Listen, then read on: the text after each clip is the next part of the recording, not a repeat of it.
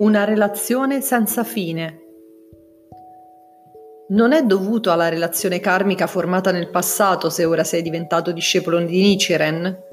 Certamente i Buddha Shakyamuni e molti tesori lo sanno. Le parole del sutra, le persone che avevano udito alla legge dimorano in varie terre del Buddha, rinascendo di continuo insieme ai loro maestri, non possono essere false.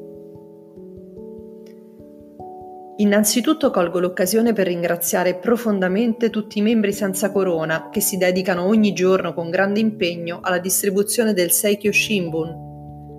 Ogni giorno recito Daimoku con tutto il cuore per la loro salute e perché le loro attività si svolgano senza incidenti.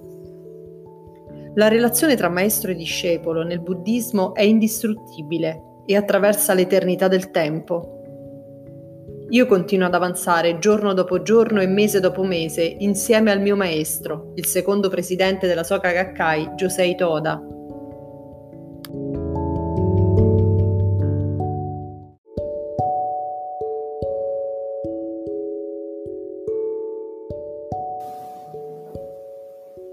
Il maestro e il discepolo formano un tutto unico, condividono la stessa lotta, determinando lo stesso obiettivo, assumendosi la stessa responsabilità. Io inizio ogni giornata salutando il mio maestro e promettendogli nel profondo del cuore anche oggi il tuo discepolo lotterà e vincerà. Con questa determinazione mi accingo a guidare il movimento di Kosen-Rufu in Giappone e nel mondo e la sera riferisco al mio maestro Toda i risultati delle attività a cui mi sono dedicato con coraggio durante la giornata. La mia vita quotidiana è fatta di questa lotta. Sono passati 65 anni dal primo incontro col mio maestro. In ogni momento ho combattuto insieme a lui, fino in fondo. Il messaggio di Josei Toda continua senza alcun dubbio a vivere attraverso di me. È sempre con me adesso, lo è stato nel passato e lo sarà nel futuro. Il mio primo incontro con Josei Toda avvenne durante una riunione di discussione organizzata nella circoscrizione di Ota, a Tokyo. Era giovedì sera, il 14 agosto 1947. Lui aveva 47 anni, io 19. In quell'occasione gli domandai: Qual è il modo giusto, il modo corretto di vivere? Toda, fissandomi negli occhi, mi rispose: nel lungo corso della vita di una persona sorgono problemi di varia natura e di difficile risoluzione. Gli esseri umani, per poter vivere, devono essere in grado di comprendere la questione della vita e della morte. Questo è il punto. Se non si risolve correttamente quel problema, non si potrà vivere in modo veramente giusto. È fondamentale per l'umanità giungere alla comprensione che non esiste nessun modo, al di là della fede nel buddismo di Nichiren Daishonin, per risolvere questo mistero. Un maestro come Josei Toda, che aveva maturato una così grande convinzione, si era messo tranquillamente a conversare con me, un giovane sconosciuto. La mia battaglia, basata sulla relazione di non dualità con il mio maestro, ebbe inizio da quell'incontro.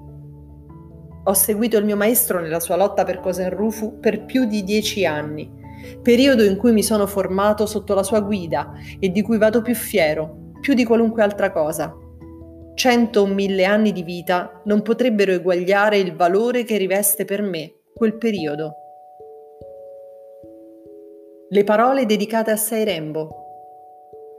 Nel goscio che approfondiremo in questa occasione, l'eredità della legge fondamentale della vita, viene rivelata l'essenza fondamentale dell'insegnamento buddista, ovvero la relazione tra maestro e discepolo.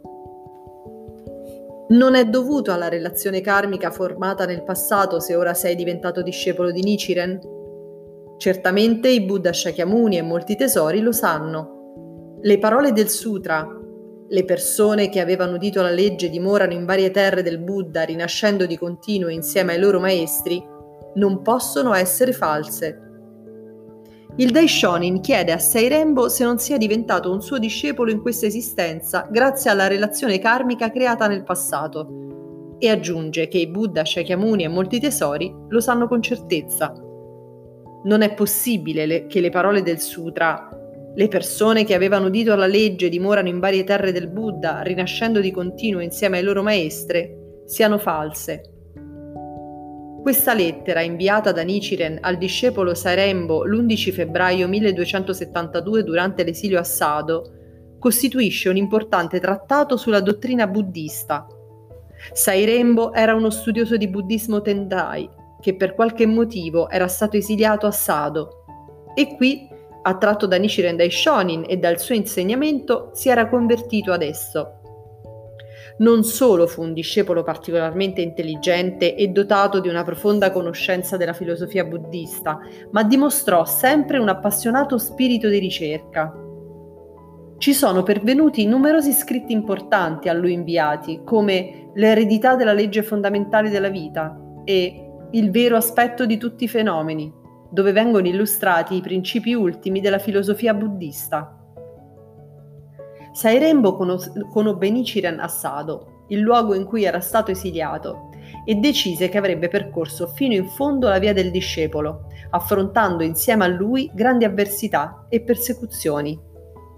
La relazione karmica che lo univa al suo maestro era veramente mistica. Il Daishonin loda profondamente Sairembo, che dimostrò la veridicità delle parole del settimo capitolo del Sutra del Loto, la parabola della città fantasma. Le persone che avevano udito la legge dimorarono in varie terre del Buddha, rinascendo di continuo insieme ai loro maestri. I maestri discepoli rinascono continuamente insieme in varie terre del Buddha per dedicarsi alla pratica buddista. Il sutra rivela quindi esplicitamente che la relazione di causalità che unisce il discepolo al maestro non sussiste unicamente nella loro vita presente, ma per l'eternità. Potremmo dire quindi che l'argomento fondamentale del Sutra del Loto è la relazione di non dualità tra maestro e discepolo, possiamo cogliere la profonda compassione e saggezza del maestro Shakyamuni nel suo impegno affinché i discepoli, creando una relazione di non dualità con il proprio maestro, diventino consapevoli della capacità che possiedono di elevare il proprio stato vitale, fino a conseguire la buddhità.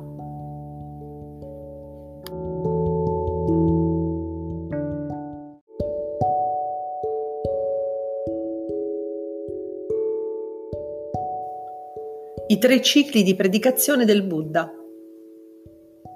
Nel Sutra del Loto, il concetto di non dualità tra maestro e discepolo viene esposto da tre punti di vista, a seconda del livello di comprensione dei discepoli ascoltatori della voce di Shakyamuni. Dal punto di vista dottrinale, mediante una parabola, e infine attraverso la relazione esistente tra lui e i suoi discepoli sin dal remoto passato. Non bisogna accontentarsi di manifestare nella propria vita la condizione di ascoltatori della voce o di risvegliati all'origine dipendente. Tutti siamo in grado di conseguire lo stesso stato vitale del Maestro, quello di Buddha e di Bodhisattva. Si parla di tre cicli di predicazioni, in quanto per tre volte viene esposto l'insegnamento che porta i discepoli a risvegliarsi all'esistenza della relazione di non dualità tra maestro e discepolo. Il maestro continua ripetutamente e con tenacia a guidare i suoi discepoli fino al momento in cui possono conquistare la vittoria nella propria vita.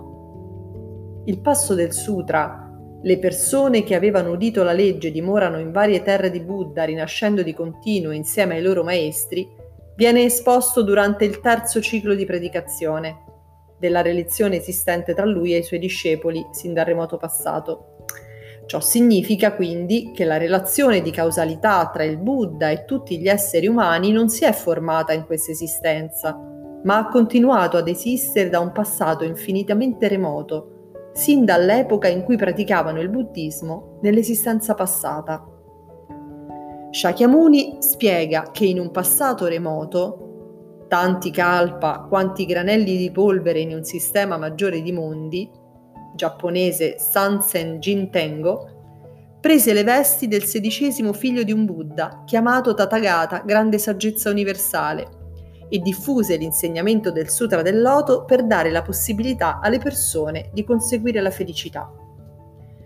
Aggiunge che le persone che stavano ascoltando il suo insegnamento avevano in realtà creato una relazione di causalità con lui quando egli era quel principe nel remoto passato.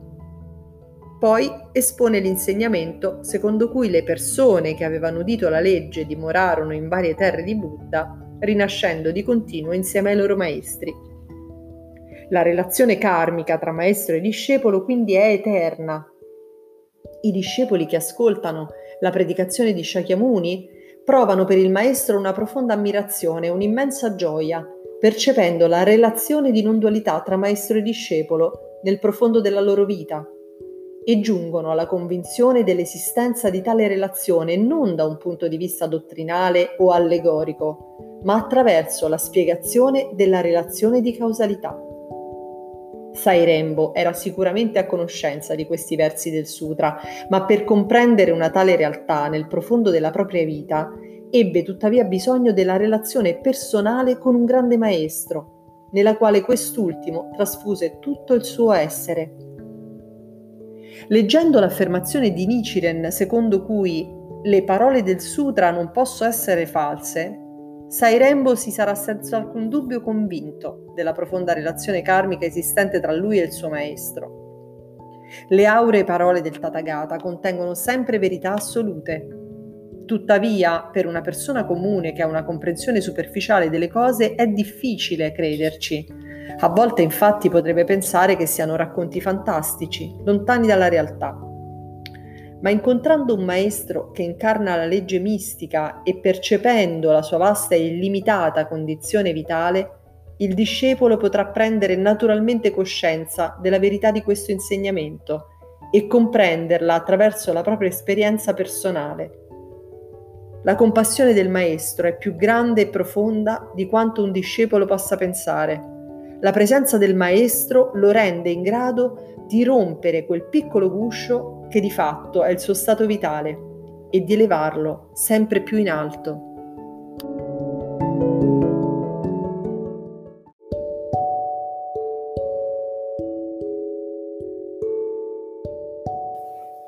Nel buddismo i protagonisti sono le persone comuni, la maggior parte dei discepoli che hanno ascoltato l'insegnamento di Shakyamuni si sono risvegliati comprendendo la profonda relazione di causalità che li univa al Buddha. Le persone che percepiscono attraverso la propria vita l'umanità, la compassione e lo stato vitale del Maestro, che lo rispettano dal profondo del cuore e che si impegnano al massimo per mettere in pratica il suo insegnamento, possono essere considerate discepoli che ereditano direttamente il suo spirito. Sairembo, uno dei discepoli del Daishonin che si distingueva per le sue eccellenti capacità di comprensione, colse profondamente il cuore della legge mistica quando oltrepassò lo stadio di conoscenza dei principi buddisti ottenuti attraverso lo studio, grazie alla fede nell'insegnamento che il suo maestro gli aveva trasmesso col suo immenso stato vitale. Nel buddismo vale sempre ovunque il principio di sostituire la saggezza con la fede. La fede non ha nulla a che fare con la posizione sociale o il curriculum accademico. La vittoria e la felicità di una persona dipendono infatti dal potere della fede, grazie al quale riesce a credere fermamente nelle parole del Buddha e dal potere della pratica con cui può impegnarsi fino in fondo nella pratica buddista. Il buddismo di Nichiren Daishonin non è stato concepito per una particolare elite di persone. I suoi protagonisti sono sempre coraggiose persone comuni, non famose. Josei Toda dichiarò che il terreno di azione della Soka Gakkai trabocca del potere che sgorga dalla gente. Coloro che disprezzano o fanno soffrire le persone che si impegnano seriamente per rafforzare la loro fede e realizzare cose in Rufu commettono un'enorme offesa alla legge e subiranno severe ritribuzioni karmiche. In una lezione sul Gosho, oggetto di questa puntata, il presidente Toda spiegò: Il maestro e il discepolo nascono sempre insieme. Alla luce delle parole del Daishonin, io mi sento veramente riconoscente nei vostri confronti, in quanto voi e io siamo nati mantenendo questa promessa. Questa è la promessa del maestro e del discepolo.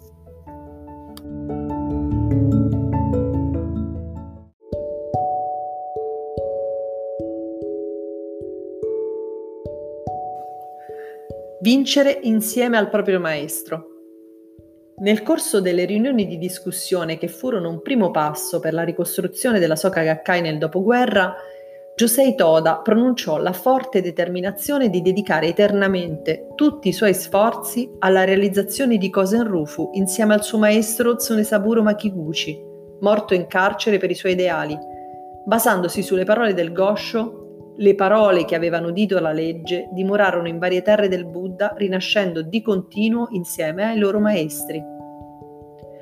Il Daishonin ha spesso utilizzato nei suoi scritti il termine patto o promessa, come ad esempio in risposta a Sairembo, poi, quando giungerai nella terra della luce eternamente tranquilla dove siedono i Buddha e ti presenterai al cospetto del Buddha Shakyamuni e molti tesori, chiedi loro se è vero o no che noi siamo legati dal patto di maestro e discepolo sin dal passato senza inizio. Nella nostra società patto è un termine che ha molto peso e qui viene inteso alla luce della legge buddista. Si tratta quindi della promessa assoluta del Buddha. Inoltre il patto tra maestro e discepolo nel buddismo non si ferma all'esistenza presente. Il maestro e il discepolo, affrontando insieme grandi persecuzioni, si impegnano e lottano a costo della propria vita per l'edificazione della terra del Buddha e per trasformare il destino dell'umanità. Noi nasciamo per vincere, adempiendo alla suprema missione di Kosen Rufu, Lottiamo e vinciamo insieme al nostro Maestro. Questa è la promessa, il voto del Maestro e del discepolo. Le parole del Gosho, le persone che avevano udito la legge dimorarono in varie terre del Buddha, rinascendo di continuo insieme ai loro maestri, non sono altro che la descrizione di un'esistenza vissuta in base alla relazione di non dualità tra maestro e discepolo, per adempiere eternamente al grande voto di Kosen Rufu. La promessa fatta in gioventù, proteggere il mio maestro per l'antico legame che ci unisce, anche se gli altri dovessero cambiare, io rimarrò sempre lo stesso. Oggi voglio parlare di un incredibile beneficio, disse un giorno il mio maestro Toda. Tutti noi abbiamo ricevuto la vita e per questo stiamo vivendo l'attuale esistenza, ma non si tratta soltanto della vita presente, noi facciamo nostra la grande condizione vitale del Buddha nei tre tempi di passato, presente e futuro. Ciò significa che noi esseri comuni possiamo ottenere una condizione vitale dotata dei benefici di eternità, felicità, vero io e purezza nei tre tempi di passato, presente e futuro. È questo il senso della fede buddista e della strada di maestro e discepolo. Il 14 agosto è l'anniversario del giorno in cui misi piede per la prima volta nel mio amato Kansai, 1952. I compagni di fede del Kansai con cui condivido un profondo legame karmico, i membri di Tokyo, di Kanagawa e tutti gli altri si stanno impegnando nel promuovere dialoghi basati sull'adozione dell'insegnamento corretto per la pace nel paese, proprio come ci ha trasmesso il Daishonin, e si stanno sfidando nell'ampliare il movimento di Kosen Rufu. Prego con tutte le mie forze per la salute, la longevità, la gloria e la vittoria di questi nobili compagni di fede. Dal punto di vista dell'eternità della vita, io e tutti voi siamo indissolubilmente uniti, per sempre. In occasione della commemorazione nazionale dei defunti, prego per l'eterna felicità di tutti i compagni di fede scomparsi. Alla luce della visione buddista delle tre esistenze, i compagni di fede scomparsi lungo la strada di Cosenrufu sprigioneranno sicuramente la loro forza vitale originale per ritornare subito tra le fila del movimento di propagazione della legge mistica. Cioè, come è scritto nel Gosho, otterranno senza impedimenti il supremo livello di rinascita, la rinascita nella terra della luce tranquilla. Le difficoltà affrontate e gli sforzi per portare avanti il movimento di Kosen-Rufu e per la pratica buddista ci porteranno grandi risultati per l'eternità e le nostre famiglie e i nostri discendenti godranno di grande fortuna e benefici.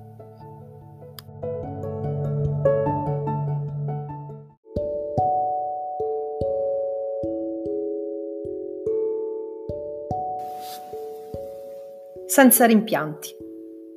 Era il 24 agosto 1950, il terzo anniversario della mia conversione. L'azienda di Toda era vicina al fallimento ed egli, assumendosi tutte le responsabilità, annunciò le sue dimissioni da direttore generale della Soka Gakkai. Ma per me Toda sarebbe stato sempre il mio maestro. Maestro Toda, chi sarà il mio maestro? Egli mi rispose con le lacrime agli occhi. Ti procuro sempre tanti problemi, ma il tuo maestro sarò sempre io. Grazie a questa frase il mio coraggio centuplicò e iniziai a lottare per proteggerlo senza alcun timore.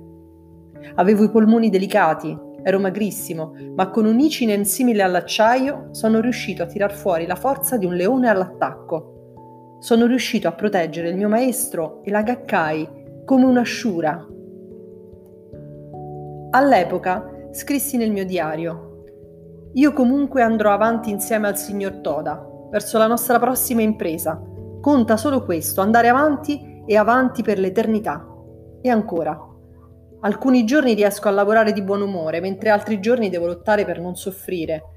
Ma dal momento che mi sono sforzato così sinceramente, sicuramente non avrò alcun rimpianto, anche se dovessi fallire e se nessuno si accorgesse dei miei sforzi. Solo il Gohonzon ci rende capaci di risolvere ogni cosa. Ed espressi la mia assoluta determinazione in una poesia. Proteggere il mio maestro per l'antico legame che ci unisce anche se gli altri dovessero cambiare, io rimarrò sempre lo stesso. Ho lottato sentendomi parte del mio maestro e infine ho ottenuto la vittoria, dimostrando a tutti la verità su di lui. Una corrente di pace e umanesimo. Il 15 agosto 2009 ricorre il 64 anniversario della fine della guerra.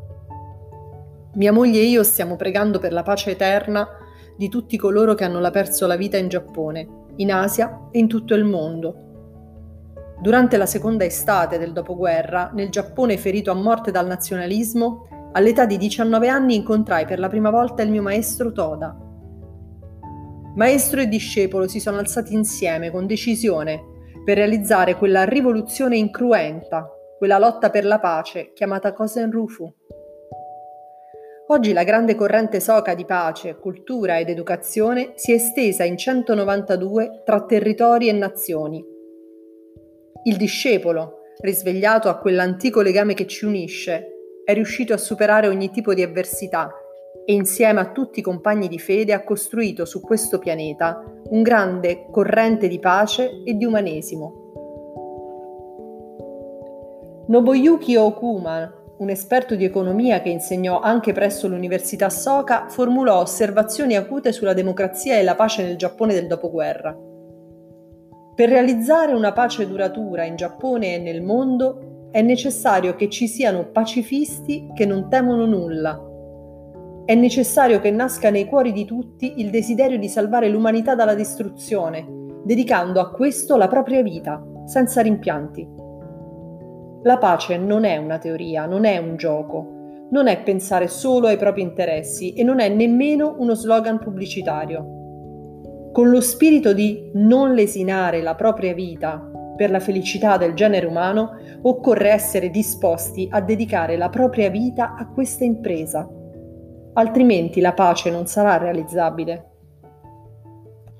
Che tipo di filosofia abbraccia un leader? Se la sua visione della vita e della morte è superficiale, nonostante le belle parole, alla fine condurrà la società verso la rovina.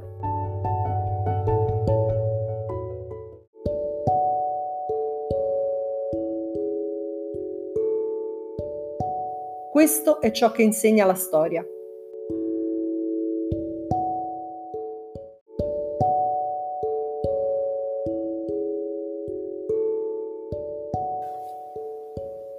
All'inizio del romanzo La rivoluzione umana scrissi Nulla è più barbaro della guerra, nulla è più crudele, nulla è più straziante dello spettacolo di una nazione condotta alla rovina da un manipolo di stolti. Il buddismo di Nichiren Daishonin, che si basa sulle tre esistenze della vita, è la suprema filosofia capace di condurre il genere umano del XXI secolo verso la pace, il primo presidente Tsunesaburo Makiguchi e il secondo presidente Josei Toda vennero entrambi incarcerati dal governo militarista. Makiguchi perse la vita in prigione. Anch'io che ho ereditato il loro spirito sono stato ingiustamente arrestato e incarcerato, affrontando in seguito una battaglia in tribunale, ma con una decisione simile a quella del conte di Montecristo sono riuscito a ottenere una vittoria decisiva Nel momento di massima sofferenza, il mio maestro Toda mi disse: Daisaku, tu e io siamo nati in questa vita per realizzare la stessa missione. Se la adempiremo fino in fondo, allora certamente verrà il momento in cui sarà realizzato il volere del Daishonin. Io credo fermamente che da ora in poi i giovani con i quali condivido un profondo legame karmico erediteranno e porteranno avanti la lotta per la pace, realizzando l'ardente desiderio dell'umanità sulla base della relazione di non dualità di maestro e discepolo che caratterizza la vita dei tre presidenti.